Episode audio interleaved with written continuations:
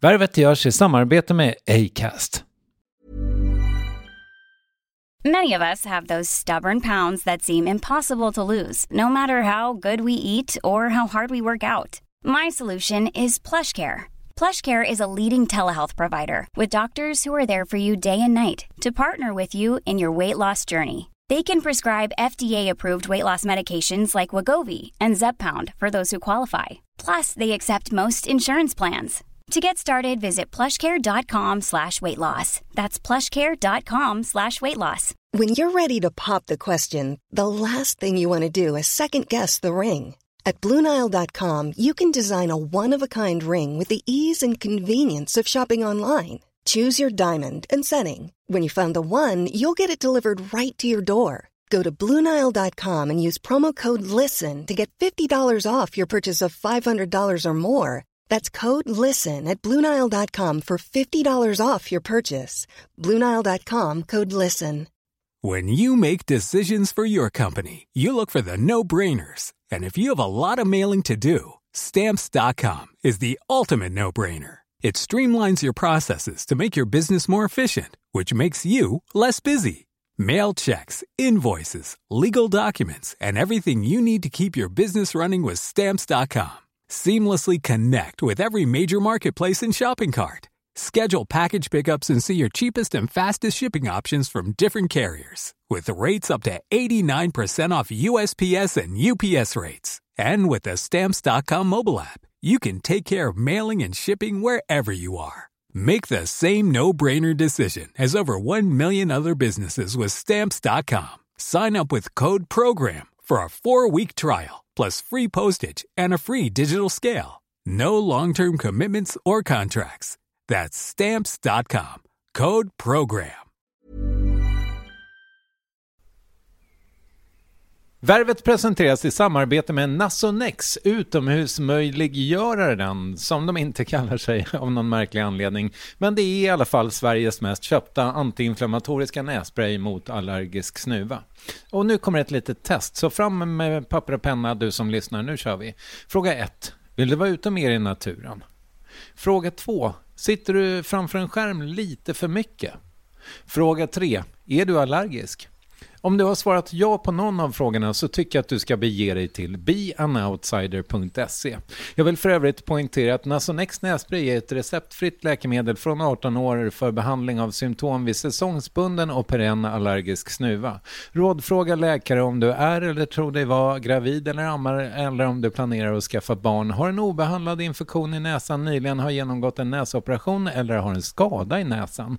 Får ingen effekt inom 14 dagar eller om du redan använder läkemedel med kortison ska du kontakta läkare. Använd ej mer än tre månader utan läkarkontakt. Stort tack Nasonex och beanoutsider.se. Värvet sponsras av SAS Eurobonus och SAS Eurobonus Mastercard. Och det här är ett budskap som jag tänker kan vara bra för den som antingen gillar guldkant på till exempel tillvaron eller för den som gillar att slå två flugor i en smäll. Om jag tittar på vad jag gör av med under en dag så är det typ 85% mat. Kanske tar jag en kaffe ute och relativt ofta unnar jag mig en lunch men framförallt så handlar jag middagskäk och det blir nästan alltid ungefär 327 kronor. Och jag är förvisso med i alla mataffärers kundklubbar så jag får väl något slags luddig poäng på mina köp. Men får jag poäng på allt, överallt? Jag får ju inte det och det är dumt, för visst, Eurobonus kan användas till resor, lounger och uppgraderingar men otroligt mycket mer, som att bo på något av de 250 000 anslutna hotellen som finns att välja mellan. Perfekt om man vill ha en staycation med sin partner eller så. Och just nu, mellan 23 april och 5 maj, får du 5 000 Eurobonus extra poäng om du ansöker om ett SAS Eurobonus Mastercard kreditkort. Kreditkortet som ges ut av SEB Kort Bank AB, där effektiv ränta är 19,27 procent vilket exempelvis blir 47 108 kronor om du använder 40 000 i kredit i ett år. Men det är förstås inget tvång att utnyttja krediten. Få poäng på allt överallt och du börjar på SAS Eurobonus Mastercard.se. SAS Eurobonus Mastercard.se. Tack SAS Eurobonus och SAS Eurobonus Mastercard.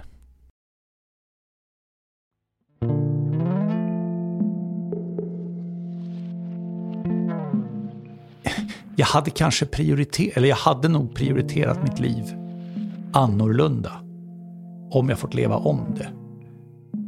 det är lite sent att börja korrigera en del saker i livet. Men det är ju mitt val. Så jag måste ju stå för det på något sätt. Liksom.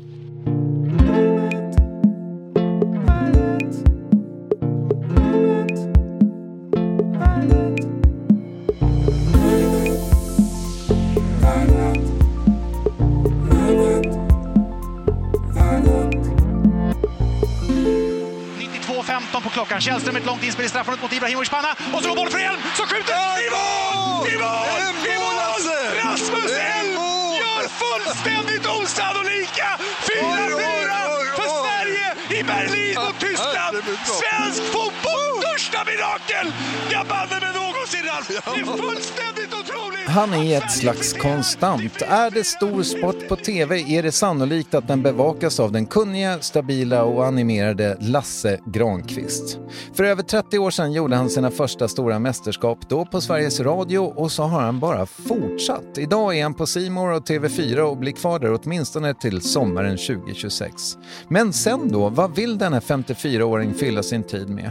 Det, vilket avtryck han ser att han gjort i konsten att kommentera sport, att han kanske prioriterat fel i livet och så lite dill. Det är grejer som förekommer i Värvet avsnitt 530 med Lasse Granqvist.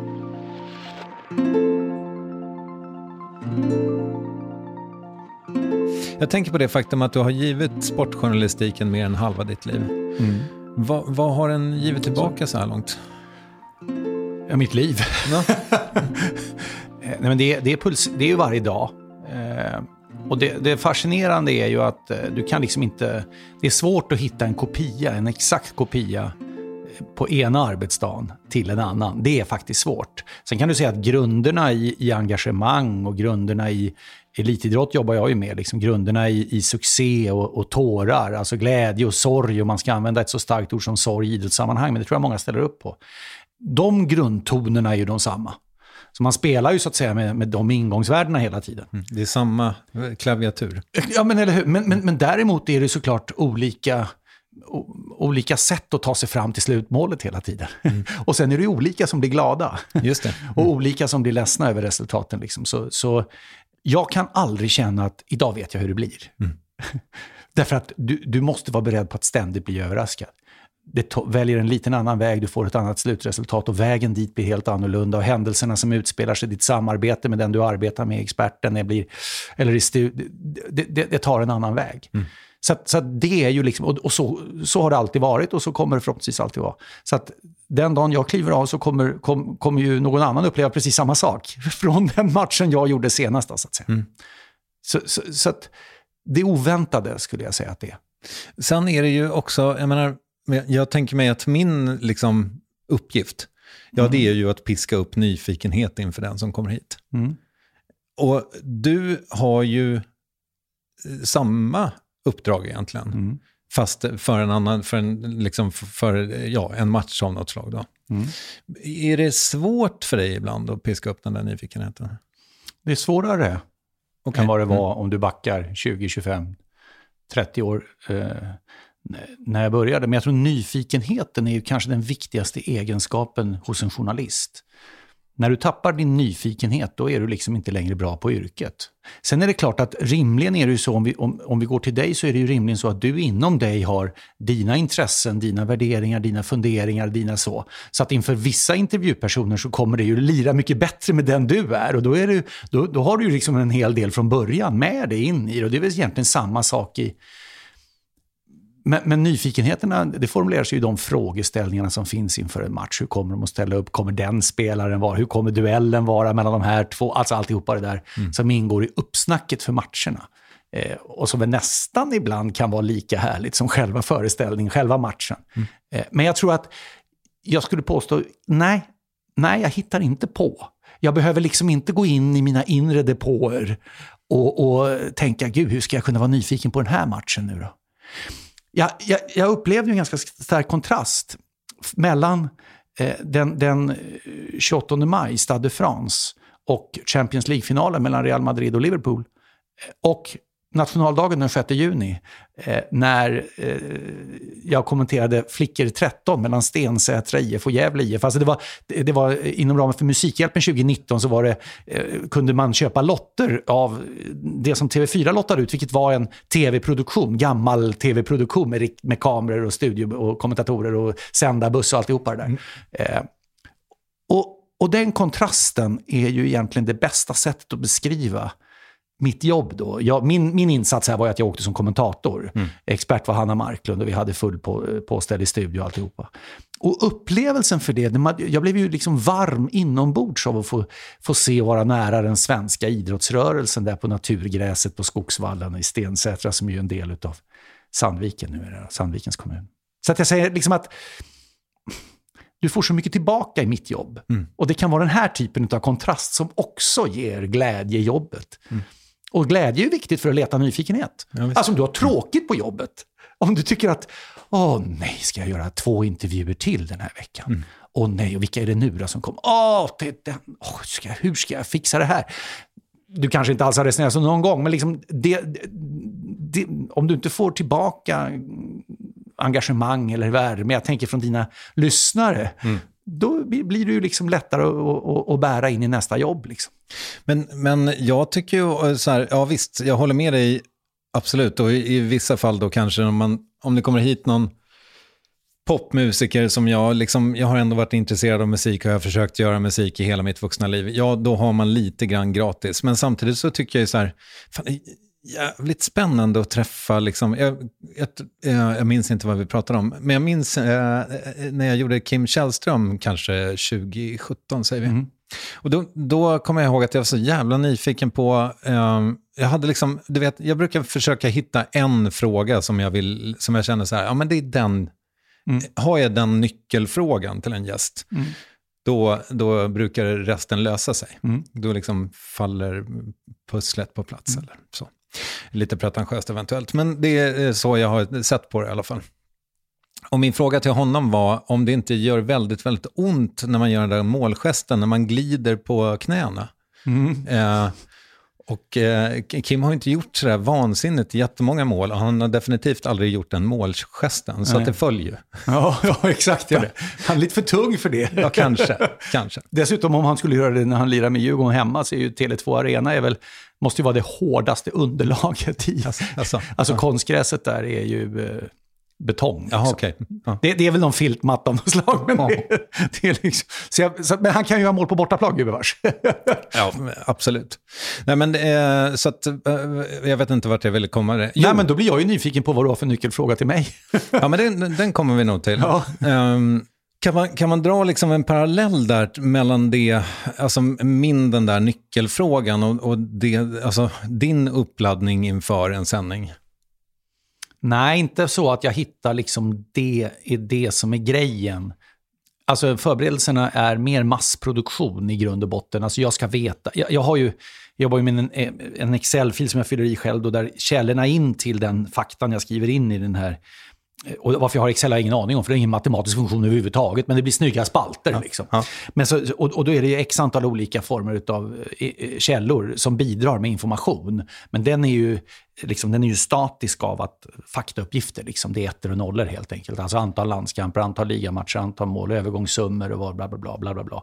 Titlar de har vunnit, om de har blivit utsedd till årets spelare, bla bla bla. Den typen av information finns ju med på alla spelarna används ju försvinnande lite. Mm. Men du ska ju tänka att det är ju samtliga aktörer då i, i, båda lagen som har all den här fakta med sig, så det skulle ju vara helt hopplöst att sitta och tvingas lyssna till det där. Mm. Till det kommer ju sen, när du har lagt den här grunden, du har Excel-filen klar, du har gjort den arbetsdagen och tagit in den här informationen och känner nu, då bygger du ju matchen liksom med de ingångsvärdena som gäller för just den. Okay. Vi pratade om det tidigare, är det duellen mellan högerbacken och deras vänsterspringare, eller är det, eh, är det i hockey, är det hur bra är de i nummer numerära överlägen. Vilka ska de sätta in i numerärt underläge för att detronisera den bästa spelaren och ta bort den bästa spelaren på den andra sidan? Sådana där grejer. Mm. Det bygger ju sen upp för... Så det är mer Eftersom jag, det skiljer oss ju åt. Du gör ju intervjuer med, med en person som sitter mitt emot dig och ni samtalar.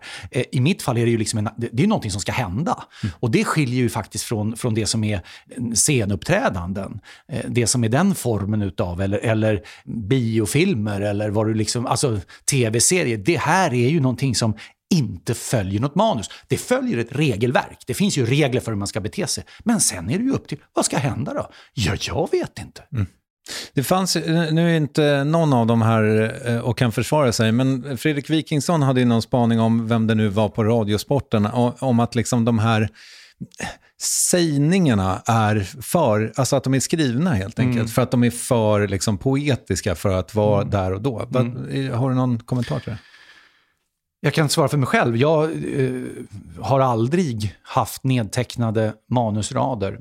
Annat än när jag ett tag körde med, när jag kommenterade en finalmatch i Europamästerskap eller världsmästerskap, så var min idé att jag skulle säga eh, god afton och mycket välkomna till ja, Lissabon, mm. eh, huvudstad i Portugal, för EM-finalen i fotboll 2004 på lokala språket, det vill säga i det fallet på portugisiska. Eller, eh, Hur låter det på portugisiska? Ja, jag, jag är glad över att du accepterar att jag inte kan det. Okay. för det blev kanske inte så bra alla gånger. Men jag körde med det ett tag, alltså bonsoir, bienvenue och final, champion du monde, 1998 eller något sånt där. Ja. Det var, franska har jag läst tre år i alla fall. Mm. Men portugisiska var inte min grej. Men i, Men i övrigt så har jag inte, nej, nej, det har jag inte. Däremot har jag beundran för personer som kan behandla språket i ett löpande skede på det sättet som exempelvis, det finns två exempel tycker jag på Radiosporten, Bengt Schött är det ena, eh, och Christian Olsson i Göteborg, som ju, eh, jag var programledare för Radiosportens OS-sändningar. När du började köra eh, podden, ja, ja, det var tio år sedan nämligen, 2012, 2012 i London. Mm. Och då körde ju Christian Olsson dressyr. Alltså de håller på i det här momentet som heter kyr, jag kan inte svara på vad det är. Eh, är försvarande av, av eh, djur i sporten kraftigt, ja, hästsporten i detta fallet då. Eh, och det är ju uppträdanden eller program de kör, dressyrprogrammet i, ja, sex, sju minuter.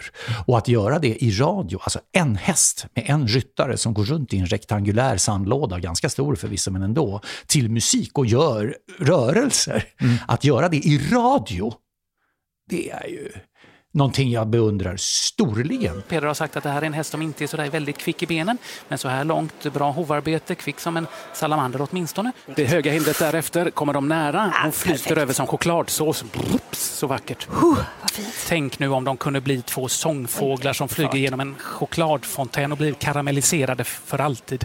Eller lite grann åtminstone. Eh, men de som klarar av att ha skrivit ner det, nu sa du att Fredrik Wikingsson hade spaningen att det hördes för mycket, liksom, det blev lite överdrivet. Men de som klarar av att ha någonting nedtecknat och får det att framstå som alldeles naturligt. Mm. Den egenskapen beundrar jag. För mig är det mer skådespelare. Då går jag till Dramatens scen för att liksom uppleva den typen mm. av insatser. Vi ska, vi ska prata om ditt kulturintresse också, men jag menar, på sätt och vis är väl ditt Excel-ark då ditt manus, för du vet att om det blir tyst i två minuter, och, eller att det ligger någon ner, mm. eller vad det nu kan vara, ja men då har du den. Mm. Kan du dra någonting ja. ur Excel ja. så att säga. Och, och, det är ju det som blir den så kallade punkten av timing i, i kommenteringen. Och den är ju lika. Jag gjorde ju 25 år med kommentering på radio. Körde dubbelt i, i, i 10-12 år mellan radio och tv. Nu blir jag bara tv. Men det är ju samma egenskap. Timingen, det vill säga att säga rätt sak vid rätt tillfälle det, det, är en, det är en yrkeshemlighet som de skickligaste klarar av på bästa sätt. Mm. Eh, och det är ingen skillnad mellan radio och tv. Så att den här informationen du, du, du pekar på att den kan komma, den behöver ju ha någon koppling på något sätt till något skeende som har varit eller som kanske kommer. Mm. Till exempel, det kommer att bli en straff här och vederbörande har enorm statistik. Den här målvakten tar alla straffar och de skjuter till höger och de skjuter till vänster eller vad det nu är. Mm. Då, då har ju informationen en, en ganska bra eh, bra timing.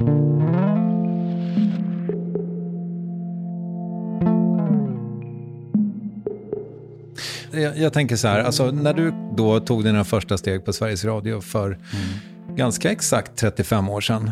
Mm, 16 januari 88 var ju första gången jag klev in genom... Nej, första augusti 87, ja, för att vara alldeles korrekt. Det var första gången. Ja, när jag, när jag, när jag eh, ringde Radiosporten och frågade hur jag för att få jobb hos er och fick svaret att kom hit en sommarvecka och kolla hur det är. Och då fick jag jobba parallellt, eller jobba, jag fick gå med Lasse Kink, mm. eh, som då hade någon fotbollsmatch på Råsunda, som hade V5-bevakning som man gjorde på den tiden på Solvalla och sådana saker. Men en lördagkväll sattes jag ju då i studion tillsammans med Roger Burman. Och där går ju min, min version av vad som hände eh, vitt isär från den Roger Burman berättar om detta. Han hävdar ju att jag armbågade mig fram till mikrofonen och helt plötsligt tog till orda med Lottoradion. Jag hävdar att Roger med sitt godhjärtade eh, anlete och sin, sin härliga inställning till andra människor sa att du, du kan ju det här, kör det här. Så jag läste faktiskt just nyss nämnda datum, 1 augusti 87, eh, såväl tyska Bundesliga-resultaten som den rätta Lottoraden ja. i Sveriges Radio. Sen kom jag in som praktikant eh, januari 88. Mm. Hur som helst, alltså...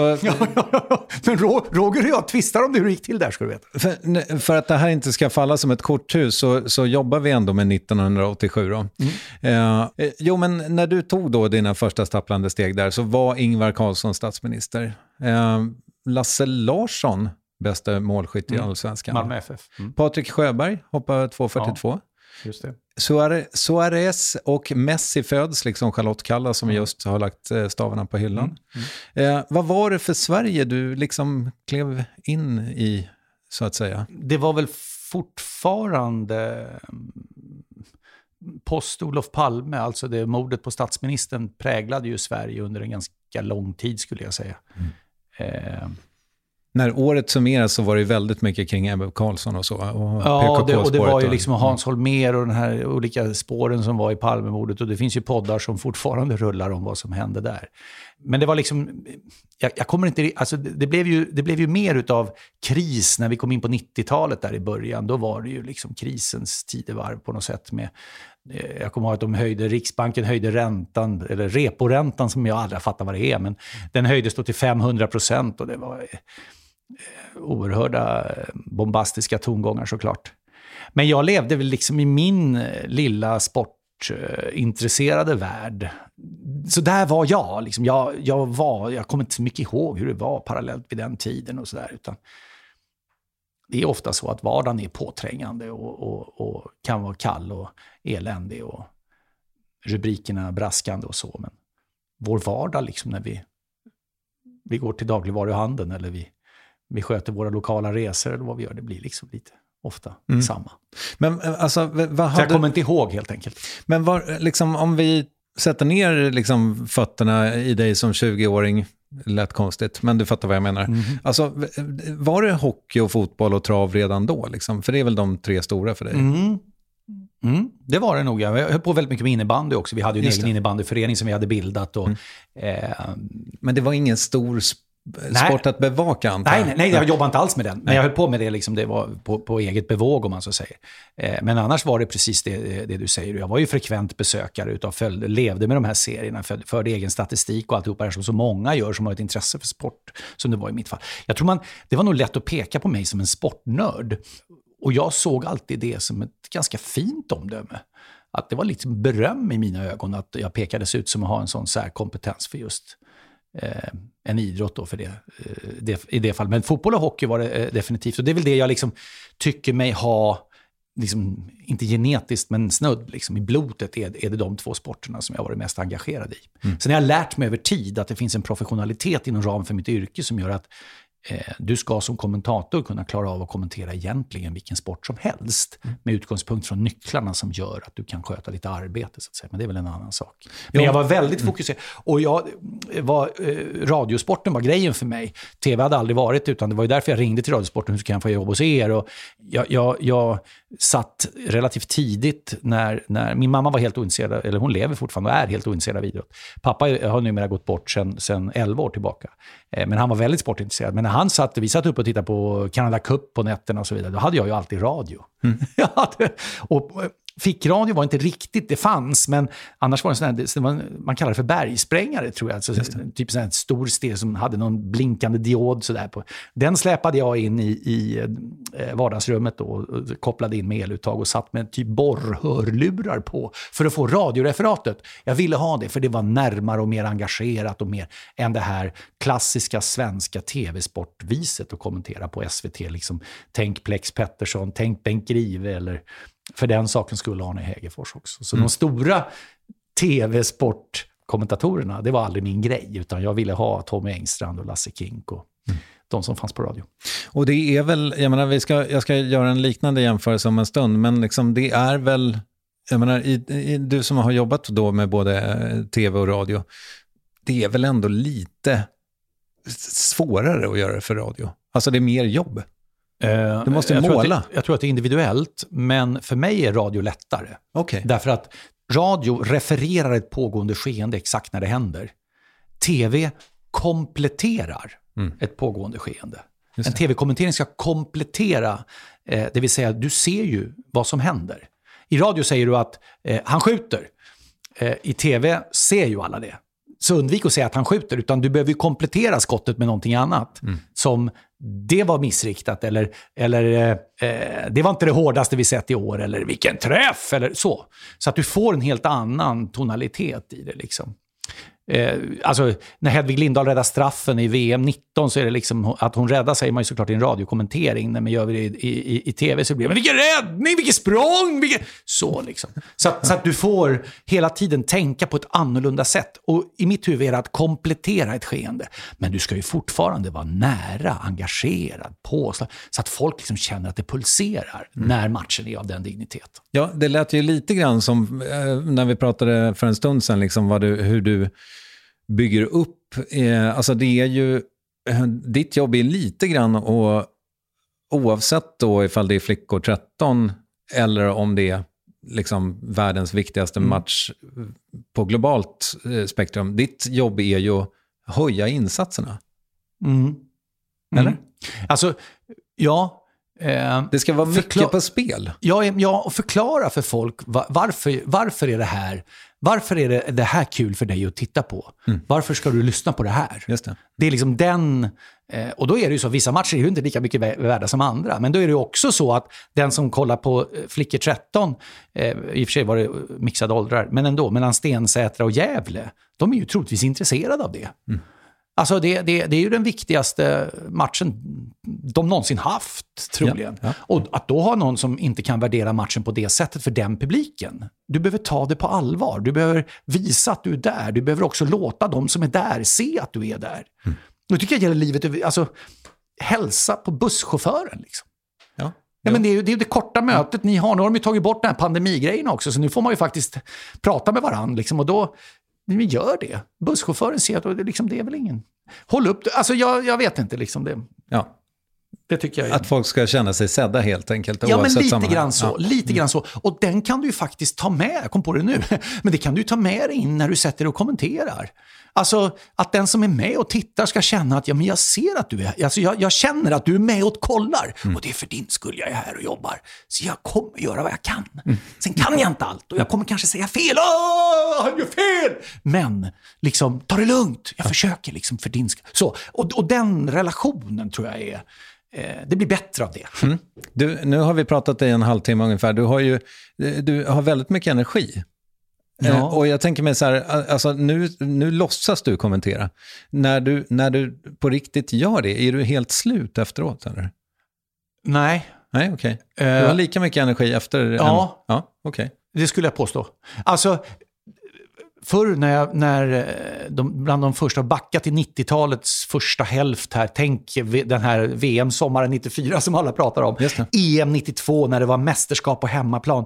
Presscentrat med Europas alla tunga fotbollsjournalister var i min matsal. Råsundaskolans matsal, där satt de. Liksom. Det är ju min matsal. Men liksom, om vi backar till den tiden, i början, de första, jag gjorde min första landskamp 90 med Ralf Edström, underbar människa att jobba med för övrigt. Han var så otroligt avväpnad och lugn. Och så när, då, då var det ju påslaget på alla sätt. Alltså, så otroligt nervöst och trummande för allting. Men efter matchen, även om jag hade gångavstånd från Råsundastadion, uppvuxen nära, även om jag hade gångavstånd därifrån, bilen och så ut och köra. Okej. Ut och köra en timme, en och en halv för att liksom så varva ner. Så det, och det tycker jag det, nej, jag har aldrig upplevt, snarare tvärtom, det laddar batteri att jobba. Okej. Att vi får sitta här och prata, det alltså, jag är superkompis med min röst. Jag känner att den, det ska mycket till för den ska svika. Liksom. Den kommer att bära. Och det har ju med andning att göra och du vet, alltihopa, stämband och alltihopa det där. Men det, eh, eh, så det funkar. En annan kompis jag har, det är ju adrenalinet. Alltså om jag, lite huvudvärk kanske, borde ha hunnit käka lunch innan jag kom hit, kanske inte hunnit. Så här. Men i och med att vi nästan ser mikrofonerna och får en kopp kaffe av dig här så pang. Och det där adrenalinpåslaget, alltså, det, jag vet inte, det är väl någon form av gift va? Men, men det fungerar oerhört väl för mig, för mig. Det är också en superkompis. Men det är klart, när, det är ju inte så att jag går ut genom dörren här och så somnar jag. Nej men det funkar inte. Utan du måste liksom få landa, Ja. eh, få landa på något sätt. Och sen är det andra grejer också, ofta efter sådana här landskamper och sånt, då vill man ju surra med kompisar. Så hur var det, hur är det med det? Så här, så här, analysera och låta matchen landa. Nu jobbar jag ju med i, i analysens högborg, liksom gud efter fotbollsmatcher, herregud, det, är ju, eller, det ska ju pratas om allt hela tiden. Ibland kan det vara rätt skönt faktiskt att glida undan och så ringer man polaren liksom, som precis höll sig vaken mot slutet. Så, "Nej, de är för dåliga, det här försvaret, det går ju aldrig. Vad fan snackar ni om? Det där kommer ju inte att funka. Den analysen kan vara värd mycket. Ja, jag förstår. Ja, intressant tycker jag. Men, men, eh, nej, men under de här 35 åren då, vad, hur har branschen förändrats tänker du? Jättemycket. Mm. Eh, kolossalt mycket. När jag förberedde min första land... Oj, nu var många år sedan förstår du, när jag började. Det, när jag, då, då bestod ju förberedelsetiden utav, jag försökte härma Lennart Hyland där om någon undrade. I en yngre generation så var det, och är Sveriges i särklass största tv-människa på underhållning och sportsidan. Genom alla tider. Men i alla fall, eh, då satt man och förberedde, då satt man i Radiosportens bibliotek och tog liksom, skulle jag göra en landskamp mellan Schweiz och Sverige så stod man fram liksom årets fotboll 1953. För det kom en lista på vilka, när de hade mötts. Ja, då kunde man läsa om den matchen. Liksom. Finns det någonting som hände då som skulle kunna hända nu? Och, det, publiken kom in och störde matchen i andra halvlek. Alltså vad det nu är, vad du vill. Liksom. Så, så var det. Så det, det, det var därifrån du fick ta dina förberedelser. Du, du, du, eh, inför en VM-turnering eller en EM-turnering i fotboll åkte du ner till centralstationen och väntade in när Kicker, den tyska fotbollstidningen Kicker, kom. Den kom ju ut en gång i veckan. Eh, när den kom med sin, sin extra bilaga för mästerskapet så var du tvungen att ha den, för där stod de alla länder och alla länders spelare. Liksom. Så du liksom hängde verkligen på Pressbyråkiosken, eller det hette något annat, tror jag. men du hängde verkligen utanför när de skulle öppna liksom, kicker, kicker. Eh, så det var ju en oerhört mycket längre väg till information. Du fick ha ditt eget bibliotek, du, din egen, din, dina egna fakta från varje allsvensk fotbollsomgång eller varje hockeyomgång. Jag jobbar ju med båda.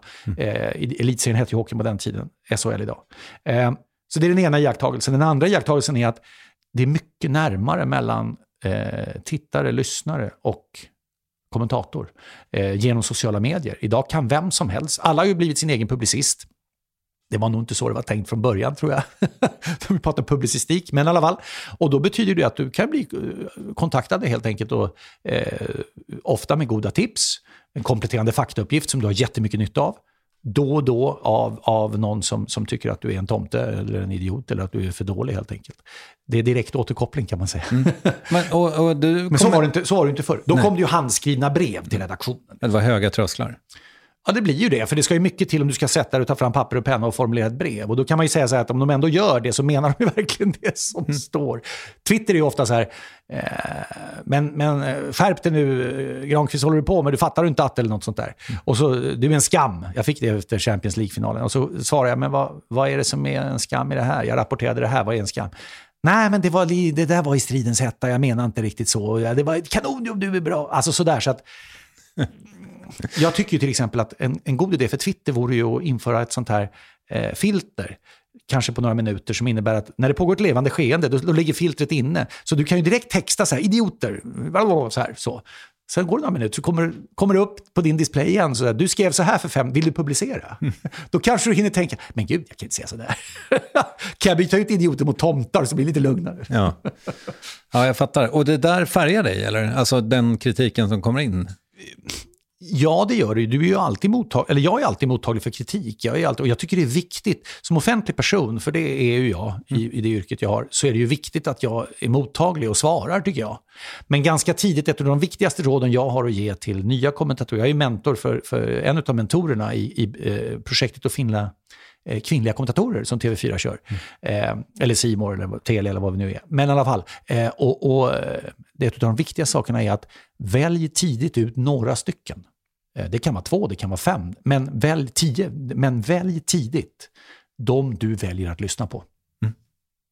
Och för min del till exempel, en av de absolut viktigaste jag vet inte om man ska säga mentor då, men det var ju Thomas Simpson som jobbar vid Sveriges Radio i Göteborg. Vi gjorde eh, EM ihop 1992, vi gjorde VM ihop 1994. Men han var en, en alldeles eh, underbar eh, person att lyssna på och lärde mig mycket. Okej. Och han sa, det var inte åh vad bra, vad kul, vad bra, så här, utan eh, Alltså ett modernt ledarskap tycker jag ofta blir, ja men vad bra, det här är kanon, det är bra, bra, bra, bra, bra, bra, bra, bra, bra, bra. Eh, och då kan jag känna så här, men allt kan inte vara bra. Vänta nu, vänta nu, vänta nu, hur ska vi bli bättre? Alltså vi måste på något sätt... Så. Men Thomas var, jag, jag, jag vet efter VM 94 i Göteborg, så, eller i eh, USA när vi kom hem, det var ju en, en Eh, Eh, internet fanns inte och vi, hade liksom, vi kom hem och just då hade det här i Rålambshovsparken varit och sen i olika parker i Sverige runt liksom av jubel över Sveriges VM-framgång. Eh, och rätt många var oerhört lyriska över Ralf Edströms och mitt arbete ifrån, från USA. Eh, vi hade ju inte snappat det alls, det var liksom inte möjligt att göra det. Eh, men, men, och då kom jag ihåg att eh, Thomas Simpson ringde mig och sa, Lasse, eh, är du nöjd? Ja, det är många som, ja men vad tycker du själv? Mm. Har du lyssnat? Nej, det, det, inte hade jag åkt upp på Radiohus och satt man och lyssnade på en hel match. Inte. Men så, kom, kom, kom, kom till Göteborg, jag bjuder dig hit till Göteborg. Så vi satt i, i, i hans hem där i, i Mölndal. Och han sa, så här kan du inte låta. Du kommer tröttna på dig själv. Och han menar på att jag hade för höga högsta toner helt enkelt. Ah, okay. mm. och, han, och det hade han rätt i. Mm. Och jag tog till mig väldigt mycket av det. Och de orden ringer fortfarande i huvudet på mig. Och det var ett av de starkaste skälen att jag lämnade Sveriges Radio eh, för tio år sedan faktiskt. Det hände mycket där runt 2012, 13 tydligen. Mm. Eh, och, och, gick över endast till tv. Jag ville inte bli en karikatyr av mig själv. Okay. Eh, för att komma tillbaka lite grann i alla fall till huvudspåret. Mm. Så Välj ut några stycken som du lyssnar på och som du verkligen tar till dig av vad de säger. Och utvecklas därifrån. Mm. Och välj inte bara de som säger bra, bra, bra, bra, som jag sa nyss. Utan, utan eh, det kan också vara, det är klart att det är kul att du är bra, det är klart att du får självförtroende av det. Men bättre, för att bli bättre, så behöver du också ha någonting som ligger vid sidan av att det redan är bra. Mm. Jag tycker det är skitskönt i, i mitt yrke, att det, och det måste ju vara samma för dig, att för någon gång så kanske jag får kritik då, och den kan väl i vissa fall stämma eh, och i vissa fall ja, men vara lite ute och cykla. Men det kommer en ny intervju nästa vecka. Mm. Det är så jävla skönt och folk mm. glömmer ju snabbt. Mm. Annars hade det ju varit vidrigt ifall jag skulle behöva... ja. ja. och där har du en, en stor poäng tycker jag. Jag brukar, jag brukar säga att i, mitt yrke är enkelt därför att jag behöver nästa gång jag jobbar bara vara lite, lite bättre än vad jag var senaste gången jag jobbade. Och det är klart, det leder ju till en viss hyfsad press på sista raden. Liksom. jo, jo. Men känner du att du lever upp till det då? Troligtvis är det omöjligt, men eh, ja, ja, ja, jag tycker det. Jag tycker att jag, jag kan åtminstone säga att jag, jag har gjort vad jag har kunnat för att det ska vara så bra som möjligt. Så kan jag säga. Mm. Ingen är felfri, ingenting kan vara hundraprocentigt. Det finns liksom ingen möjlighet överhuvudtaget tror jag. Eh, det kan vara jäkligt bra, häftigt bra. Men nästa gång så kan vi nog klättra lite igen. Men vad Men, är det för skavanker du stör dig på då? Alltså för, jag, jag, jag tror att det här är en mental bild faktiskt. Eh, I alla fall numera. Därför att jag lyssnar ju nästan aldrig i efterhand. Mm. Jag lyssnar nästan aldrig i efterhand. Jag tycker att det är lite, ja, lite jobbigt att höra en egen kommentering.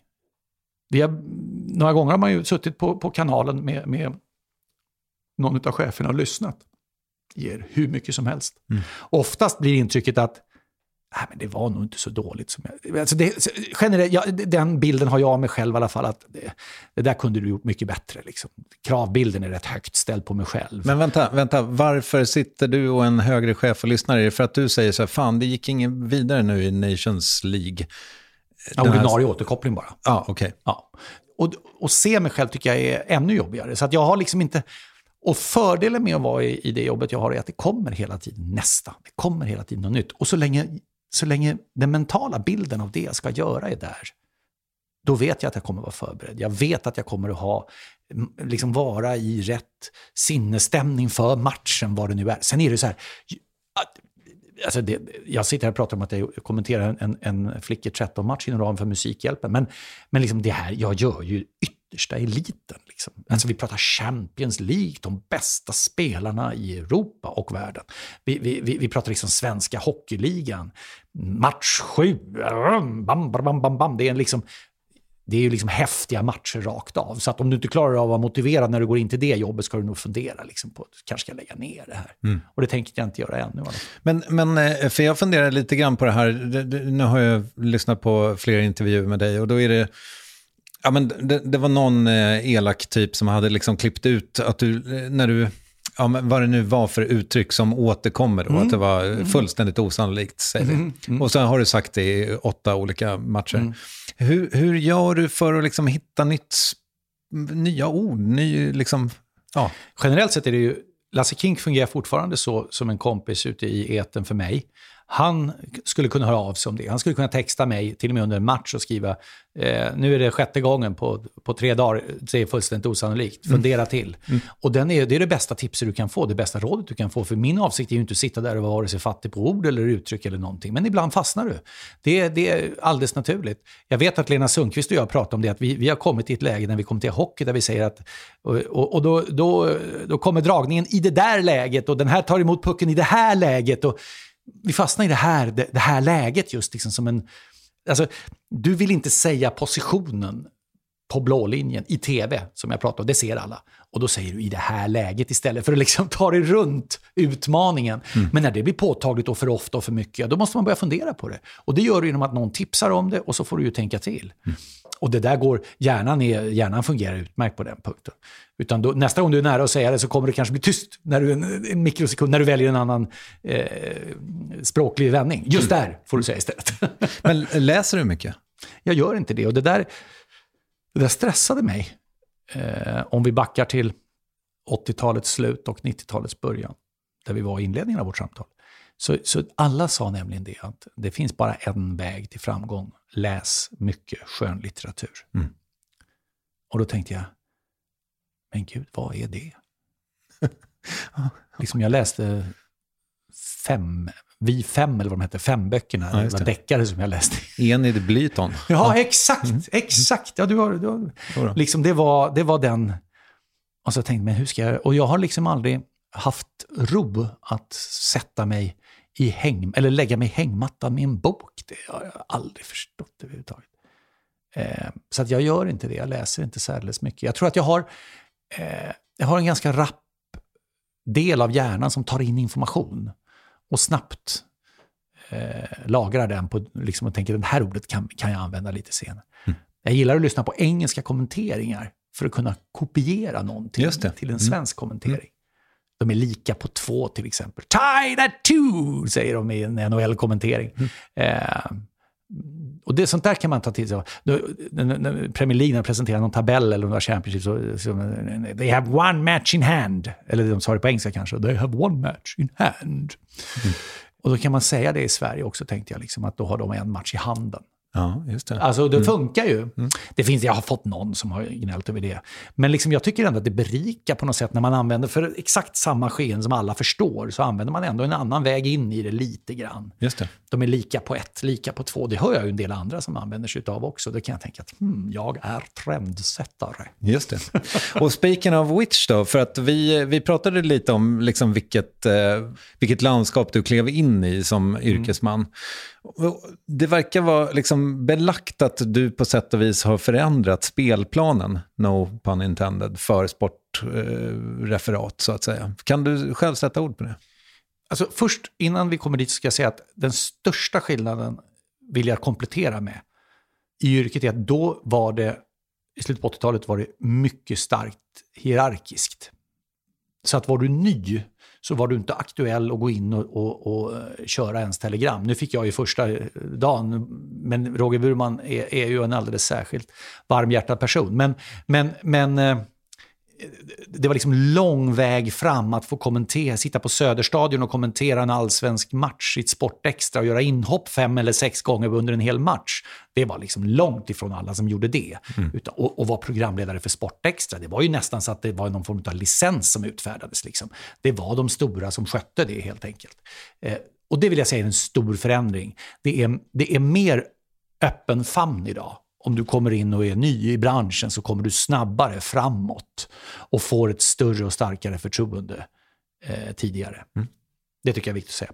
Sen, sen nej men jag tror så här, det jag gör i yrket är samma andas barn som Lennart Hyland. Skulle Okej. jag säga. Det, är liksom, han, det han gjorde gick i arv till generationer med Lars-Gunnar Björklund, Åke Strömmer och Tommy Engstrand. Och figur, alltså Fredrik Belfrage, Ingvar Oldsberg, Lasse Kink för min del en stark betydelse för mig. Liksom. Men det, och jag är i samma, samma andas barn. Det jag, det vill säga kommentera i radio, då går det ganska fort. Det är viktigt att det du säger är tydligt. Men den, den dimensionen som jag, som passar väldigt bra med min personlighet, det var att det var okej okay att vara lite mer yvig mm. i radio. Mm. Alltså upp med högre, högre jubelläge när det går bra. Liksom. Det gillade folk. Mm. Eh, och det, det, märkte jag att där, där fanns det ett utrymme och, och det var inte så vanligt. Du hör, hör, inte många radioreferat med någon av de tidigare jag nämnde som liksom har höga toner. Eh, och det, det, det, där fanns det är en väg fram. Och definitivt inte i tv. Mm. Det var ju de största, tyngsta skyddsrumsdörrarna som drogs igen. Du vet med sådana här stort eh, ratthjul på liksom. Så det är tjocka, så boom, boom. Det fick du bara inte göra mm. liksom. Och där tror jag att jag har bidragit till att öppna den dörren lite mera. Det som inte funkar är ju att vara riktigt irriterad, riktigt eh, eh grinig, förbannad och, åt, liksom åt fel håll. Det funkar inte. Har du varit det? På den svenska marknaden.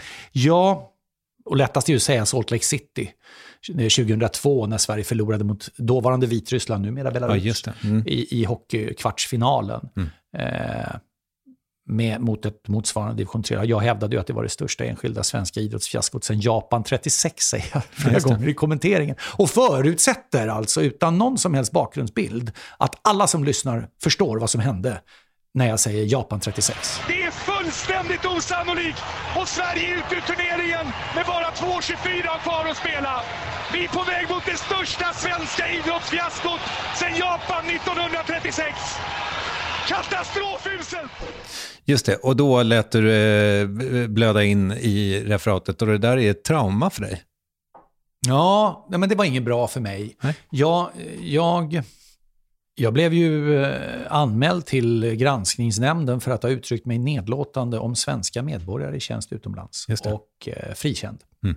Eh, det kom rätt många arga reaktioner och det var lite tufft för mig så att det tog många, många, många, många år innan jag eh, faktiskt i en sånt här faktaprogram, eller vad säger man, dokumentär, på, som Radiosporten själv, Radiosporten gjorde det. Och då intervjuade de Mats Valtin, på ena sidan. Det var ju Mats Valtin, en klassisk svensk ishockeyspelare, eh, rightare. Eh, han tog alltid burskydd, en stor eh, profil. Eh, han var assisterande förbundskapten till Hardy Nilsson. Ja. Och Mats Valtin har ju en oerhört lugn och eftertänksam profil. Medan jag är mer bam, bam, bam, bam, bam, så här. Mm. Och du förstår själv effekten när de klippte det här. Jag tror det var Anton Berg som gör, mm. som gör uh, spår, spår ja. mm. i, i poddvärlden, där du är. Och där jag för tillfället också är. men alltså jag tror att när du klipper mellan referatets oerhört ihärdiga det här är den största skandalen sen Japan, det största fiaskot sen Japan 36. Svensk ishockey skämmer ut sig på den internationella scenen. Brrr. Och så får du Mats Valtins oerhörda eftertänksamma, det är ändå bara idrott. Då blev det en... Det var, det var, men jag lyssnade då faktiskt på kanske 5-6 minuter utav, utav sammanhållen, eh, sammanhållet referat och det är ju väldigt eh, påträngande, mm. påfrestande. Mm. Är det. Mm. Eh, men, men, samtidigt, så här, mm. ja, skriver du ner det som sägs, om du liksom har överseende med att jag är för påslagen och för myggliknande, och bara skriver ner det, så ja, men jag, nej, det är, jag säger att det är det största enskilda idrottsfiaskot sedan Japan 36. Jag hävdar fortfarande att det är rätt 20 år senare. Det är mm. ingenting som har varit i närheten. Eh, jag säger att svensk ishockey skämmer ut sig på den internationella scenen. Skämma ut sig är ett starkt ord, men det är banne mig inte långt ifrån verkligheten. Frågan är till och med alltså hur kan Sverige förstöra en hel OS? Folk var ju, fick liksom eh, Kanada, Belarus eller vad det nu var, en semi. Jag tror den andra var USA och Ryssland. Eh, och det tredje jag säger, det är däremot fel, det är att jag säger att jag skäms som svensk idrottskommentator och sitter och kommenterar det här. Mm. Det är helt ovidkommande. Mm. Alltså det skulle jag absolut inte ha sagt, det var dåligt sagt. Men det är ju inte åtalbart. Jag får väl skämmas som jag vill, men berätta inte det. men det är liksom så. Så att mm. jag säger att skriver du ner det, Nej, men det finns inget, jag, jag, tror att du får svårt liksom att, att, driva det någonstans. Men det är ju oerhört påfrestande att lyssna på. Mm. Men du lärde dig ju någonting också. Du lärde dig att eh, går det dåligt för Sverige gör man ingen stor sak av det bara. Lite grann så. Ja. Samtidigt är det såklart så att du behöver ju i din yrkesroll vara beredd på att det kan hända. Du behöver ju liksom belysa var, varför går det dåligt, vad är det som liksom är och så vidare. Men sen är det också Och här har jag faktiskt ändrat mig, om, om, om, om vi tar liksom nutid, om jag säger så. Häng inte ut den som missar. Mm. Därför att sociala medier gör Alltså det, det gör ont när man läser liksom om... Och jag menar, dagen efter att Sverige har misslyckats, ja då... Det, det, var, det var ju rasistiska tillmälen och hot riktade mot Jimmy Durmaz som efter, efter VM 18 när Sverige förlorade midsommardagens match mot, mot Tyskland. Och liksom fotbollförbundet pratar om polisanmälan och, och man liksom bara... Åh, varför har vi hamnat här? Liksom så. Men då, då är det för mig så här att, nej men prata istället om, jag kan ta konkret, Frankrike möter Schweiz här nu i EM, va, senast var det så, och det blir straffläggning. Och Kylian Mbappé som är en av världens bästa fotbollsspelare, den här, han var ju erbjuden så många miljarder så det inte var klokt och fick ännu fler för att vara kvar i Paris Saint-Germain. Det är ju inte klokt vilka summor, herregud. Och de här Qatar-pengarna, smutsiga idrottspengar som tankas in till honom. Eh, I alla fall, han missar sista straffen för Frankrike. Men Jan Sommer, målvakten i Schweiz, räddar ju. Och när du sitter och gör matchen som helt opartisk, jag bryr mig ju så att säga, som svensk om det är Frankrike eller Schweiz, Schweiz eller Frankrike, alla bonheur, vi får se vad som händer. Men liksom, istället för att säga Mbappé, världsstjärnan missar, han bränner, ungefär som jag kommenterade Uruguays Gyan när han missade. Men, eh, När, när, när Ghana hade chans mot, mot eh, Uruguay i kvartsfinalen i VM. Det finns en eh, dokumentär om 2010. det va? Ja, ja det, gör det, det gör det säkert. Eh, för den är ju oerhörd den händelsen. Men i alla fall, där har jag ändrat mig och istället vinklar från att Mbappé missar, vinklar på Jan Sommer. Räddar, Schweiz målvakt räddar den stora hjälten, nationalhjälten denna fredagkväll för hela Schweiz. Bla, bla, bla. Är du med? Alltså viktar åt det hållet istället. Nu menar inte jag att massa sociala medier i Sverige kommer rasa ihop, för att, men du förstår vad jag menar. Det här kan du ta med som en tanke när du har möjligheten att påverka hur du ska uttrycka dig i avgörande ögonblick. Ja, visst. Hi, this is Craig Robinson from Ways to Win, and support for this podcast comes from Invesco QQQ, the official ETF of the NCAA. The future isn't scary. Not realizing its potential, however, could be. Just like on the recruiting trail, I've seen potential come in many forms as a coach. Learn more at Invesco.com slash QQQ. Let's rethink possibility. Invesco Distributors, Inc. Mother's Day is around the corner. Find the perfect gift for the mom in your life with a stunning piece of jewelry from Blue Nile. From timeless pearls to dazzling gemstones, Blue Nile has something she'll adore. Need it fast? Most items can ship overnight. Plus, enjoy guaranteed free shipping and returns. Don't miss our special Mother's Day deals. Save big on the season's most beautiful trends. For a limited time, get up to 50% off by going to BlueNile.com. That's BlueNile.com. There's never been a faster or easier way to start your weight loss journey than with PlushCare. PlushCare accepts most insurance plans and gives you online access to board-certified physicians who can prescribe FDA-approved weight loss medications like Wigovi and Zepbound for those who qualify. Take charge of your health and speak with a board-certified physician about a weight loss plan that's right for you. Get started today at plushcare.com slash weight loss. That's plushcare.com slash weight loss. plushcare.com slash weight loss. Men du, jag frågade dig förut liksom om, om det inte kostar väldigt mycket energi. Och du säger att du får energi. Men jag menar, om man då, för att du har ju jobbat med OS, då är det liksom, jag antar att du är otroligt långa sändningar och sådär. Ja, herregud, ja det kan det vara. Inte ens då tar din energi Ja, det var ju jobbigt. At- Atlanta 96 hade vi ett konstigt system, Roger Burman och jag, för vi jobbade varannan dag. Hela dagarna. Okej. Och då hade Sveriges Radio en upplägg, du vet, det var ju, där, när, när de börjar eh, tävla är det ju eftermiddag, sen går ju, det blir ju natt hemma. Liksom. Det, de stora tävlingarna går ju på natten till slut. Eh, och det är klart att långa pass på, som går upp mot en 14-16 timmar, det blir ju ganska långt. Och när Roger då, om jag körde måndagen länge, och så kom Roger in på tisdagen, då visste jag att jag hade, och då måste jag ju förbereda mitt onsdagsförmiddagspass under hans av. Så att jag var ju ändå tvungen att komma in och där kunde man ju liksom inte höra sändningarna någon annanstans än på kontoret. Inne på internationella radio och tv-kontoret i Atlanta. Så då var man ju där ändå. så det, det, det blev ganska jobbigt faktiskt. Då var man rätt färdig faktiskt efteråt. Och kom hem fick ändå ut en ledig vecka och så där. Det var nog ganska bra. Men, men eh, det var ju strukturen som var tokig då. Så skulle vi såklart inte ha jobbat. Vi skulle ha gjort det på något annat sätt. Men vi tyckte väl att vi vi var de enda som klarade av uppdraget och fick då arbeta på det sättet. Men jag tror vi hade gjort annorlunda idag. Sover du bra? Nej, eh, men det där tror jag är en åldersfråga. Jag är ju, många tror att jag är över 60, men eh, då har de trott i många år dessutom. Så de måste tro att jag är över 70 nu, eller 80 kanske. Men jag, är ju, jag, jag, är, jag fyller ju 55 i höst.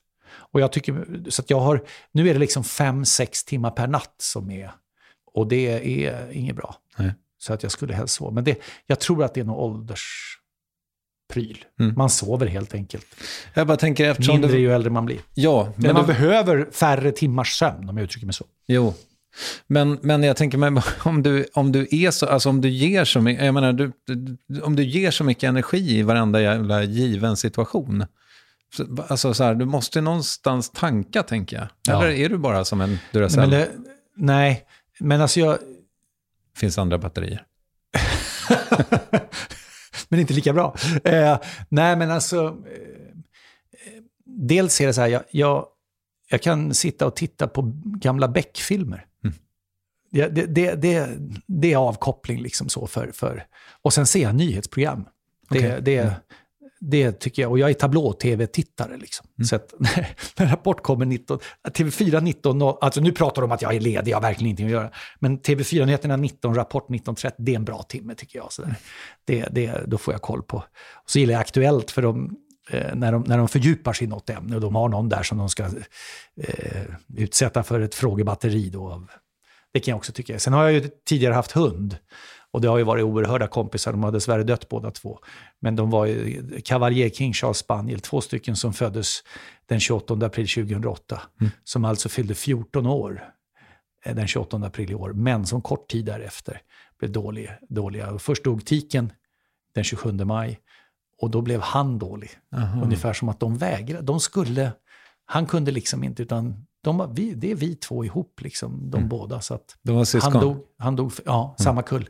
Han dog fem dagar senare. Men, sk- Och det är stor våldsam saknad för mig. Och det har varit, eh, på den tiden de var pigga, nu var de ju som gammelhundar var de ju. Eh, Det blev inte så, tiken vägrade nästan gå ut och sådär. Men när de var piggare så var det långa härliga promenader i skogen med, med två så glada individer. Måste du inte ha en ny hund? Inte än. Nej. Det är stor saknad efter de här, de här individerna. Ja, men jag fattar det. Det är nog mer individer än personligheter kanske. Men. Mm. Eh, det, på något sätt så nöjer jag mig med att konstatera att det var väldigt fint att de ville vara tillsammans. Det är så jag läser in det. Mm. Det är givetvis fullständigt fånigt och alldeles fel, men det skiter jag i. Nej, jag läser in det så i alla fall. Och eh, där är vi, så får vi, får vi, får vi... Det blir lite mindre pusslande bara. Jag har ju ändå ett yrke som kräver en del resande, så det, Ja, är liksom inte det lättaste att, att ta hand om fyrbenta vänner då. Nej, men din morsa har väl varit hundvakt länge? Ja, hon, har varit, hon är med fortfarande. Ja, Mamma är ju exakt. över 90 år Mm. eh, och fick en allvarlig hjärtinfarkt här för några månader sedan och har återhämtat sig. Alltså. Och då hade hon dåligt hjärta från början. Mm. Eh, det är härliga samtal. Vi, jag ringer varje morgon och varje kväll, eh, säger god morgon respektive god natt. Och eh, eh, sitt absolut noll i idrottsintressekolumnen, eh, fakta till trots, så tittar hon ju på en del Mm. när jag jobbar då. Mm. Så hon tycker att det är lite kul. Framförallt ishockey, det är väl en, har hon alltid haft en fäbless för och tycker att det är lite roligare. Okej. Ja, det händer kanske lite mer. Eller? Ja, Ja. Det, det, det, är fler, det är fler händelser under match, visst är det så. Framförallt när de bästa spelar så är det ju så. NHL-slutspelen nu är ju till exempel eh, häftigt.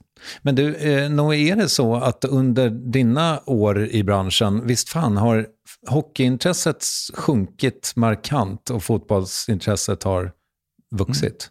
Definitivt är det så här i Stockholm. Okej. Vi Inte sitter ju och spelar landet. in centralt i hjärtat av det som var det enda som var Stockholm en gång i världen. Gamla stan. Men, men, Det eh, var dock före hockeyns tid. Ja, exakt. Men här, eh, här är ju fotbollen kolossalt stark, alltså på klubbnivå. Med tre eh, skickliga klubbar på, som alla tre kan vinna allsvenskan 2022. Och det bidrar ju till ett eh, kolossalt intresse. AIK, Djurgården och Hammarby. Eh, Och de har ju alltid varit där, även om de inte har varit lika bra. Men om jag tittar på min uppväxt så var ju upp och ner gällde ju lite grann för, eh, för alla klubbarna. Och, och derbymatcherna var ju inte alls samma former av enorma publika mitt i prick-föreställningar som det är nu. Det där vände väl egentligen ja, någon gång på 90-talet kanske. 94 kanske? Ja, hemma-EM 92 och fotbolls-EM 94 var nog, var nog delakt, delaktiga i att det blev så. Jag har ju till och med varit med i, i tjänsten att sitta och kommentera för Sveriges Radios räkning ett Stockholmsderby mellan Djurgården och Hammarby på ett utsålt Råsunda. Och, och det är ju det är ju ett rött skynke för nyss nämnda idrottsföreningars eh, alla medlemmar och anhängare att tvingas åka ut i norra förorterna för att kolla på fotboll. Och då när det inte ens var AIK som motståndare, men det var faktiskt så att de fyllde det där. Jag tror att det var 0-1 när, när Bayern vann. Eh, och det är väl bra att säga när vi är så nära Södermalm. att Hammarby har ett SM-tecken. Eh, men det är klart att där har du, där har du enorm drivkraft i, i, i allsvenskan i fotboll. Hockeysidan i Stockholm är ju noll just nu när vi pratar högsta ligan. Djurgården åkte ju faktiskt ur. Eh, och AIK har ju varit ur under flera år. Och ska vi, Hammarby har ju försvunnit ner i, det heter väl Bayern Fans det laget ett tag till och med tror jag, när de var typ motsvarande division 4 eller 5 i hockeyn, liksom, väldigt långt ner. Eh, Södertälje SK har inte heller blivit, eh, om, om vi tittar på länet, liksom, någonting. Så att någonstans så, så, tror jag det är förklaringen. Okay. Däremot om du går utanför Stockholm så ser det ju annorlunda ut. SM-finalserien mellan Färjestad eh, och Luleå, mellan Värmland och Norrbotten, det var ju enorma publikföreteelser där. 8250 i Karlstad, 6310 i Norrbotten, så det är ju inte de här 45 på, på Friends eller 28 eh, på, på Tele2 Arena. Och grejen med det är ju att det är ju, det är ju färre när det är derbymatch på Tele2. Mm. Om Hammarby spelar så är det ju färre då, därför att det är ett säkerhetsavspärrningar och klackar och allt vad det nu är. Medan det däremot är om Hammarby möter något vanligt lag, eller som inte är Stockholmslag utanför, då kan det ju vara fullt. Va? Ännu mer eh, folk. Och det är ju superhäftigt. Mm. Så att Stockholm är ju indelat med sina tre elitlag. Liksom. Nu hoppar jag över Brommapojkarna kan tyckas, men där finns ju inte samma publika tradition. Så, så tror jag där har du förklaringen för känslan. Och lever du och är i Stockholm och inte eh, jobbar med de här lagen utanför 08-land, då, då, uppfattas det nog ganska tydligt så. Ja, med Malmö FF och IFK Göteborg till då, så är ju storstäderna dominerande. Mm.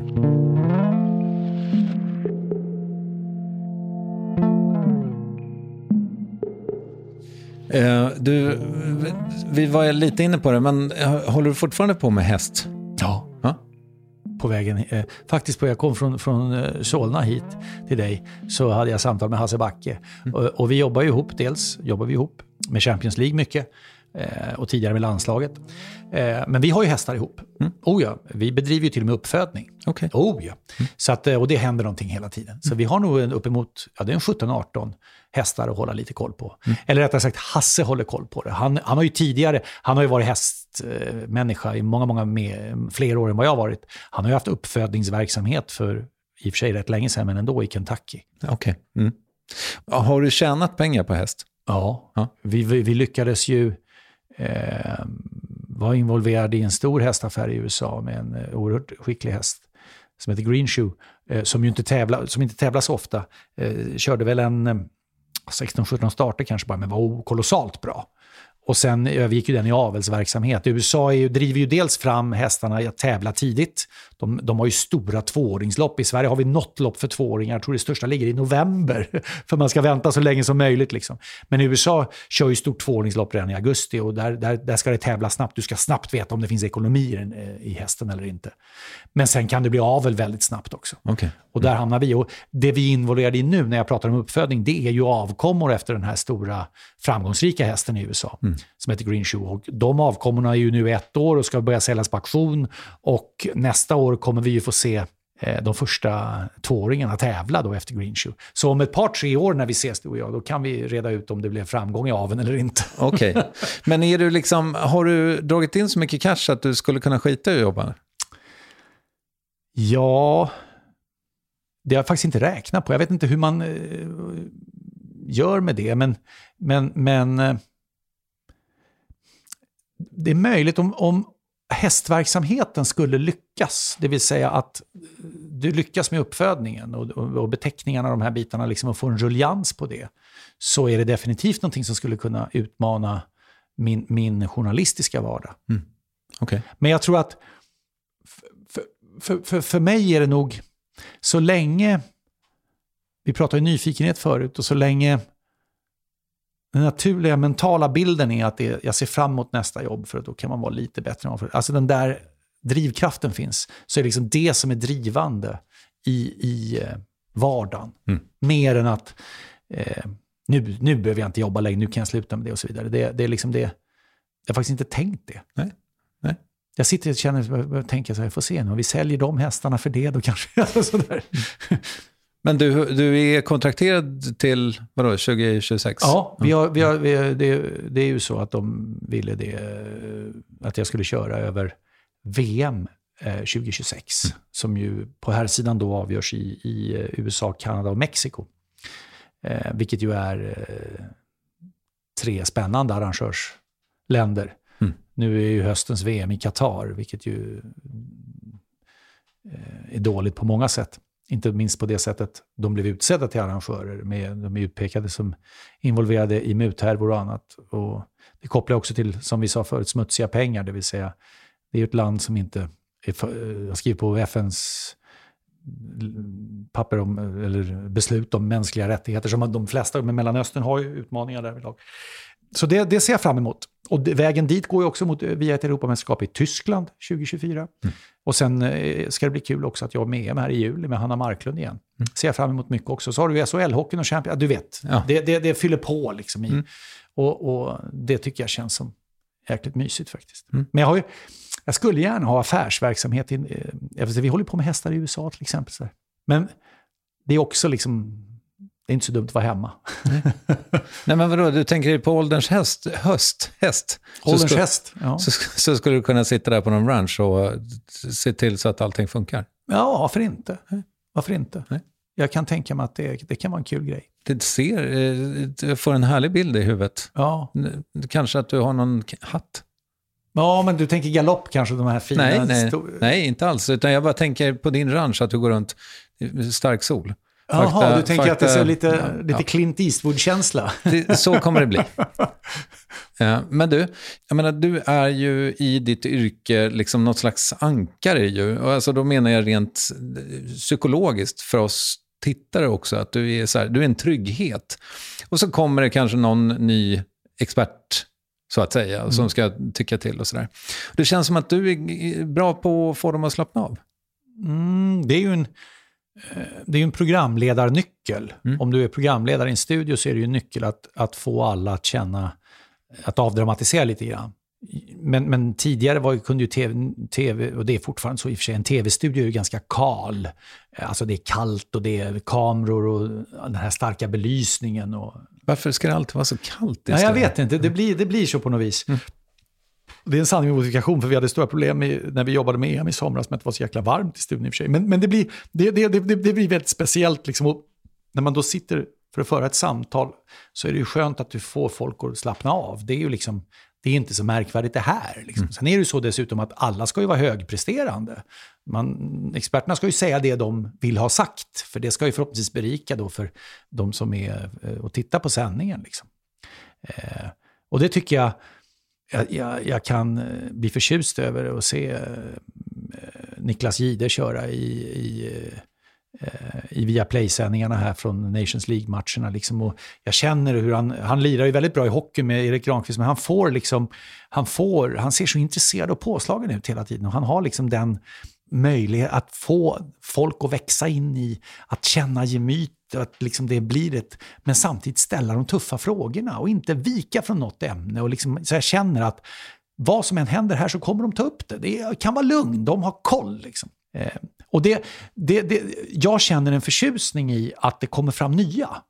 Att, att eh, gjordes VM 18 med Hanna Marklund och det, det var kalas. Vi ska jobba ihop igen som jag sa nyss här i, i sommar. Och liksom, det går att få, få det att funka himla bra på kort tid. Jag tycker jag att det var. Det finns de som tycker det säkert. Hon har en väldigt tydlig dialekt också. Ja, ja. Mm. Säger bakanför. Jag säger, vad menar du nu? Ja. Och, och, och, och säg inte att hon kom. Eh, Hon kom, hon kom om två timmar, utan hon kommer. Mm. Det vi, vi har liksom fått ändelser i språket för vi ska ta hand om det. ja, du håller på, säger hon då. Men, men eh, det tycker jag är kul. Det tycker jag är kul. Och det är ju förtjusande, tycker jag. Alltså, att skälla och gnälla på tv-kommentatorer är väl bland det eh, viktigaste vi har, tänkte jag säga, som tittare. Folksport. Men, men det är liksom inte sant, för att vi har... Det är inte dåligt. Den, om, den som säger att det är dåligt, den talar inte sanning. Därför att min absoluta uppfattning är att vi har en hög nivå på, generellt sett, på kommentatorer eh, i, i svensk sport-tv. Mm. Det skulle jag bestämt hävda. Om, om eh, din sändning börjar 19.00, hur länge är du på jobbet innan dess? Eh, normalt sett har vi ju eh, om vi talar programledarskap så har vi ju samling normalt sett två timmar före. Okay. Eh, då är genomgång av körschema och sådana saker. Sen är det smink och sen är det repetition. Det vill säga om du har 45 minuters införstudie så repeterar du den. För det är ju körscheman som styr dig in i minsta detalj vad som ska innehållas. Och det är ju inte för att du just ska säga exakt det du kommer att säga, utan det är också för att tekniken ska fungera och kameravinklarna ska vara de rätta. Man väljer rätt kamera och tittar i den vid rätt tillfälle och bla bla bla. Ljuset ska fungera, ljudet ska fungera och kontrollrummet ska känna att vi har balans i det vi tillsammans ska göra. Så det är ju inte liksom bara för för, för de som syns i rutan.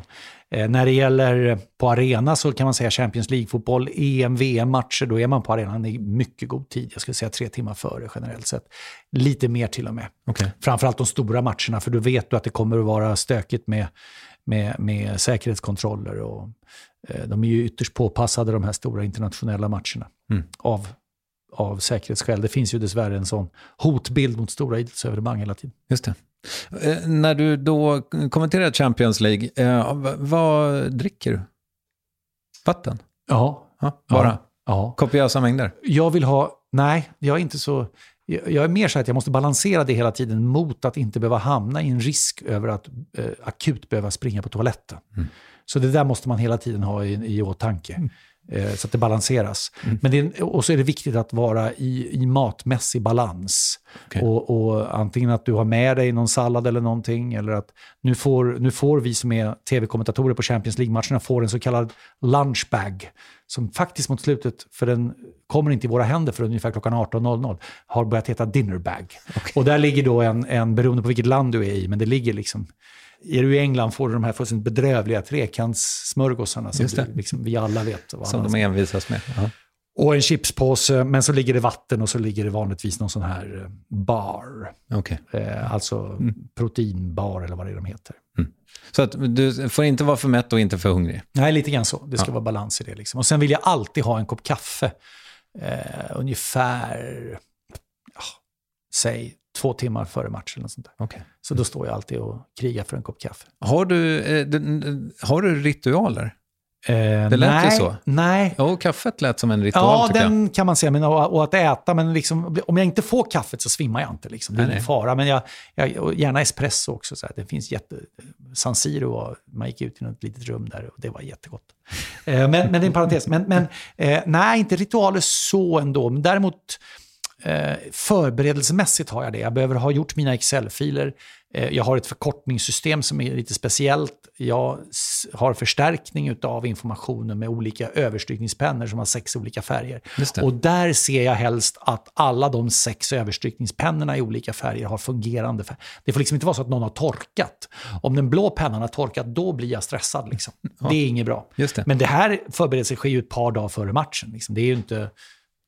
Det är, inte för, det är inte samma dag det är match. Sen, sen kan jag faktiskt till och med köra utan att ha skrivit ner laguppställningarna, men det är väldigt ovanligt. Det vill jag ändå göra. De elva som ska spela om vi pratar fotboll. Då. Ja, ja. Hockey däremot så sk- skriver jag inte laguppställningarna längre in, om vi pratar SHL-slutspel. Du får ju laguppställning i handen. Och den, men du har ju, har ju fortfarande Excel och överstrykningsspel. Det där är ju med där också givetvis. Så, så, så bakgrunden är densamma. Mm, jag fattar. Du pratade ju om det här färgsystemet i Carina Bergfeldts talkshow eh, relativt nyligen. Vad härlig du var där förresten, även idag. Ja, vad härligt. Ja, ja. Eh, men men eh, och du fick också en fråga där som förföljer dig och det är det här om att du är gift med jobbet. Hur trött är du på att få den frågan? Hur trött är du på att stick- få frågan om att få frågan? Ja, nej men jag, jag eh, alltså ställer du upp i, i, ett intervju, en, en, i en intervjusituation eller ett intervjusammanhang, då får du ju vara beredd på att få frågor.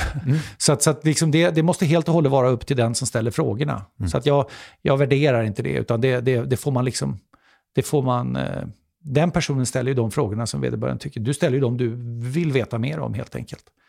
Jag är inte lika mycket gift med jobbet nu som jag var förut kanske. Jag jobbar ju färre uppdrag på ett år.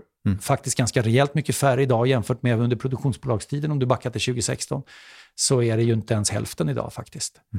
Men jag, jag, jag, jag, jag tycker inte att det stör mig alls faktiskt. Jag, jag, som jag sa förut i unga år så var att jag blev utpekad som sport, den där sportnörden. Det gjorde mig ingenting. Jag såg det som lite beröm faktiskt. Och jag har ju hittills haft ett ganska lyckligt äktenskap med, med mitt arbete, får Mm. jag påstå. Mm.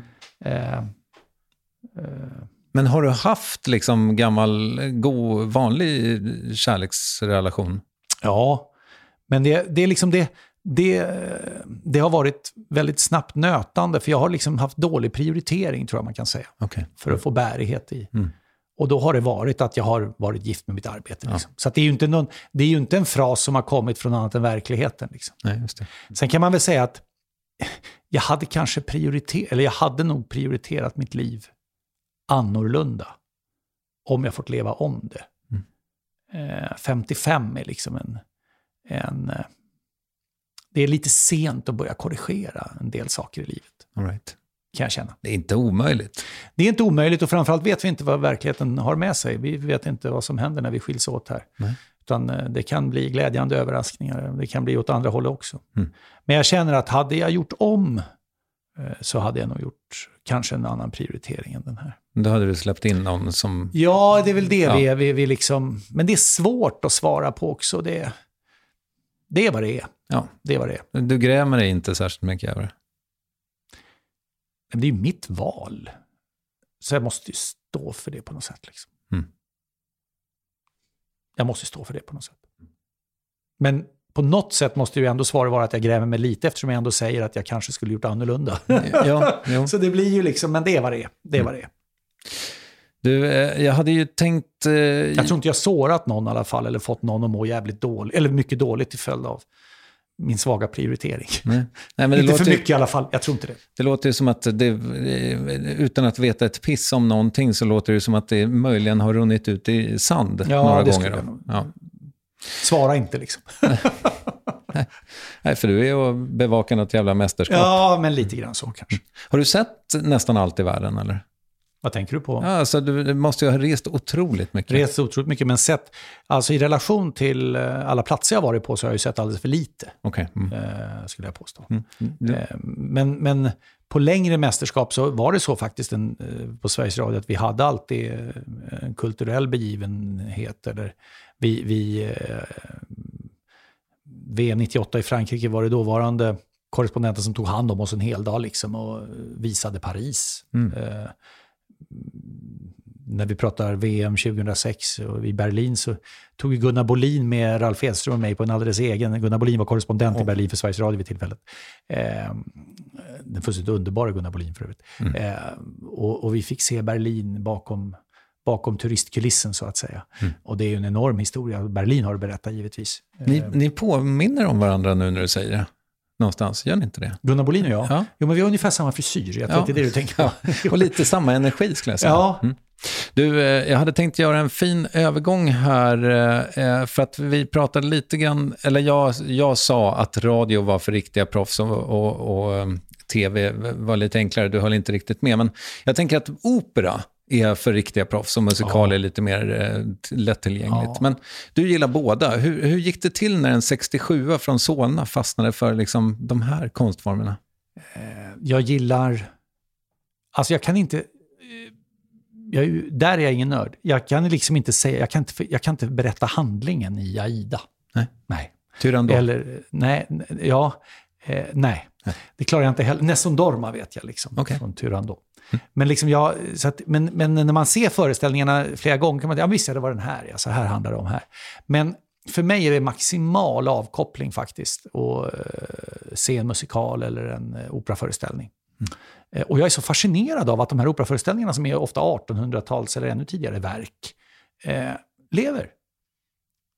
Och en del av uppsättningarna är ju nymodigheter, man försöker sätta in i modern kontext och så vidare. Men alltså jag, de här gamla och de här pompösa dräkterna de hade då, de, de, herregud vilka påklädare de måste ha för. Sopranen går ut liksom för att och ha de här gigantiska kläderna på Fyra sig. meter släp Ja men och- gud alltså. Men jag kan tycka att det är, eh, det är häftigt. Du, du slår dig ner bara och sen så eh, åker du med. Lite så. Ja.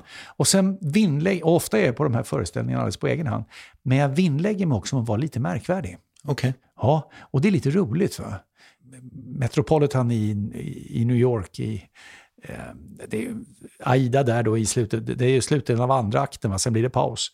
Och den är ju magnifik när de eh, har allt det här levande, de här levande djuren och allt vad det nu är på scen. Liksom. Det är ju på riktigt verkligen och de, den är mastodont, majestätisk på alla sätt. Och så med konfetti, de ska ut i krig där på något sätt och det är liksom triumfmarschen. Eller om de har kommit hem och har vunnit, det kanske är mer logiskt. Skitsamma. Så ner med ridån liksom när alla, och så drar de ju upp den igen och då står ju alla kvar i sina positioner då, inklusive de här djuren, hur de nu får zebrorna att stå still. Men det kan vi snacka om sen.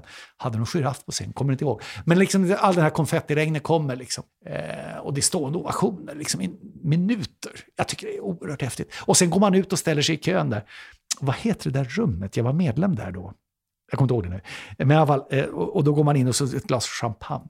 Mm. Och så är det några damer i, från, som är amerikanska damer som är liksom i blåviolett hår här, som står och pratar om att de tyckte att... Here's a cool fact. A crocodile can't stick out its tongue.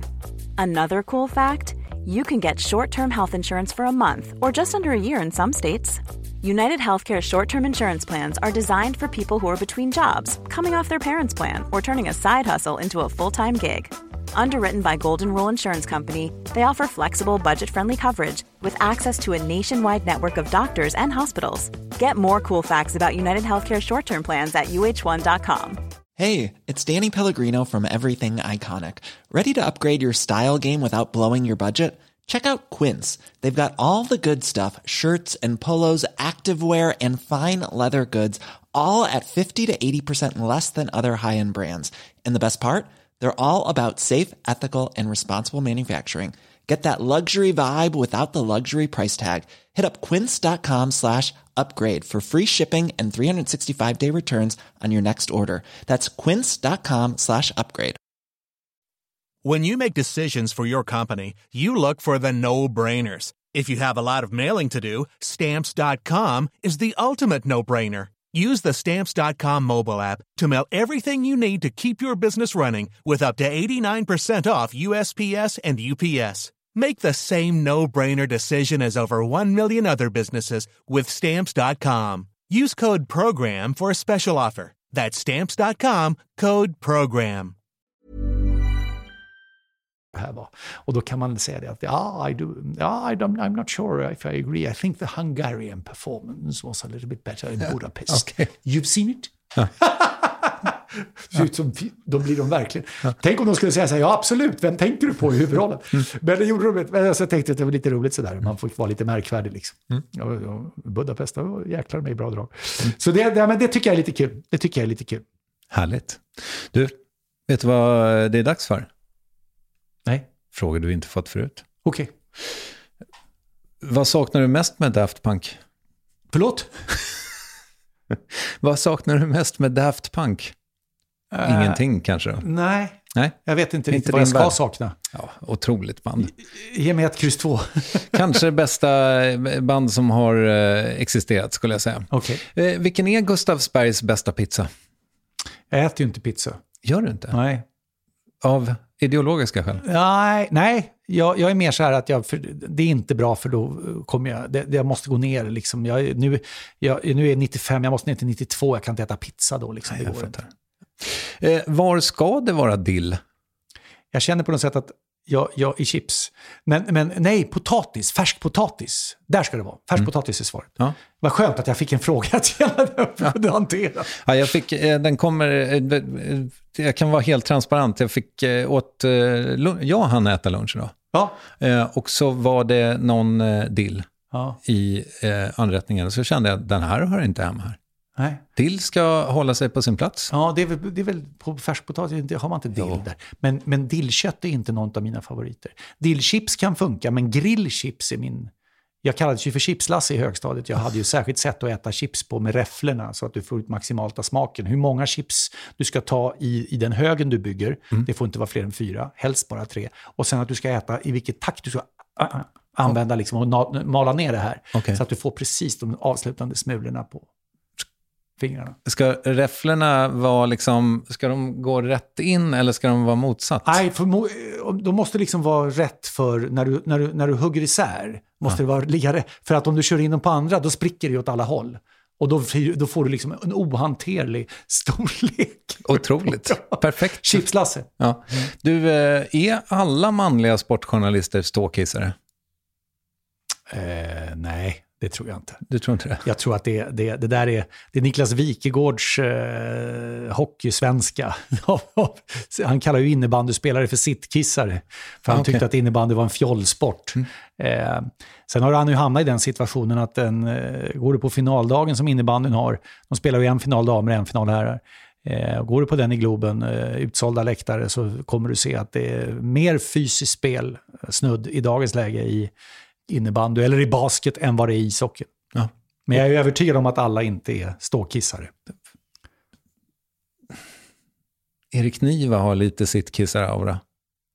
Vet inte. Han har ju framförallt en kolossalt stark verbal aura. Ja, det har han Och när verkligen. han startar en mening så kan jag ibland tänka att den här kommer han inte att kunna landa. Ja.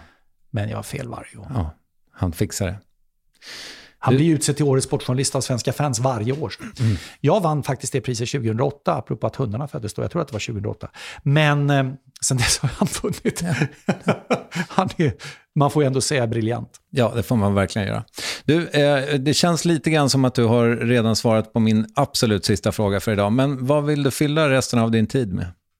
Alltså den är svår därför att jag tänker att ett svar kan vara någonting annat. Men jag vill inte desavouera det jag gjo- gjort under 35 år. Eh, Men jag, jag tror jag säger det. Okej. Jag svarar någonting annat. Alltså, jag tror att min del av offentligheten, min del av att vara en del av kommentering, alltså den här... Eh, jag är så himla glad över att folk känner att jag är som typ av en konstant. Det är en stor match och så hör de min röst och tänker de att ja, det är han. Och då kan några bli glada och några bli ah, ledsna, vad det är, arga eller irriterade, det spelar ingen roll. Alltså, det blir en konstant i alla fall i tillvaron på något sätt av, av, av stora idrottsliga evenemang. Det är ju oerhört hedrande. Eh, men min tid där är ju inte... Eh, ja, är den till 2026 så tror jag inte att den är... Men det är inte ens säkert att den kommer vara så länge. Det kanske, det kanske är, men någonting annat är svaret på frågan. Okej. Någonting annat är svaret på frågan. Och eftersom du sa att det var din absolut sista fråga så vet jag ju att det blir ingen följdfråga. Ja, Så, så, så, så hur gärna du än vill ha svar på den följdfrågan, vad då? Eh, vad skulle det vara? Så tror jag det får, svaret får bli någonting annat. tack för att du gjorde mitt jobb där på slutet. Det var mest för att jag skulle slippa följdfrågan. Och stort tack för att du kom. Ja, tack så mycket. Mysigt var.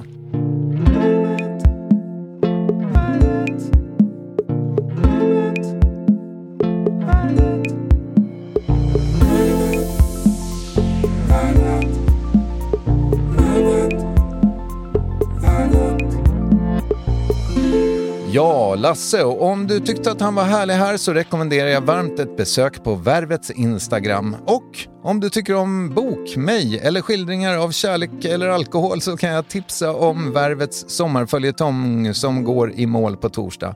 Det minst sagt rejäla smakprovet av Törst min debutroman som alltså kommit i fyra delar i sommar. Annars hörs vi om en vecka med Sveriges kanske absolut mest lovande skådespelare internationellt, Dylan Gwyn, i Värvet avsnitt 531. Vi hörs alltså om en vecka eller när du vill och vi som gör Värvet är Ninni Westin, Acast och jag, Kristoffer Triumf. Tack för idag, slut för idag. Hej!